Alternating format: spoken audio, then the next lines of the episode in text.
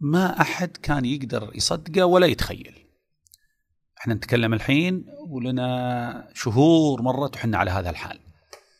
واكتشفنا إن إحنا قدرنا نتعامل معاه جاتنا مشاعر سلبية في البداية تضايقنا شوي.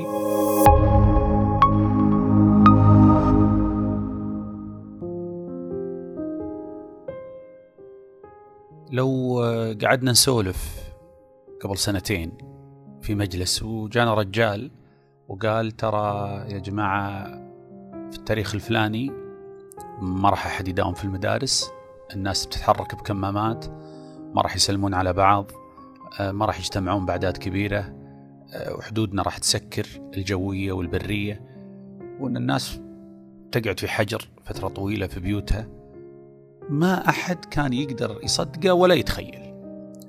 إحنا نتكلم الحين ولنا شهور مرت وحنا على هذا الحال. واكتشفنا إن إحنا قدرنا نتعامل معاه جاتنا مشاعر سلبية في البداية تضايقنا شوي تأففنا شوي طقطقنا شوي على الظرف وكنا نظنها مسألة أسبوع أسبوعين شهر شهرين. اكتشفنا بعدين أن المسألة مطولة فبدينا نتعايش معاها وبدينا ننطلق في حياتنا وبدأ يرجع كل إنسان إلى ظرف اللي كان قبل اللي يقرأ يقرأ والمنجز منجز والمنتج منتج. والسلبي سلبي حتى بكورونا ولا قبل كورونا. وهذا يدل على أن الحياة ما تغالبها. لازم تتعايش معها. لأن الحياة بتمشي بزينها بشينها ستمر عليك.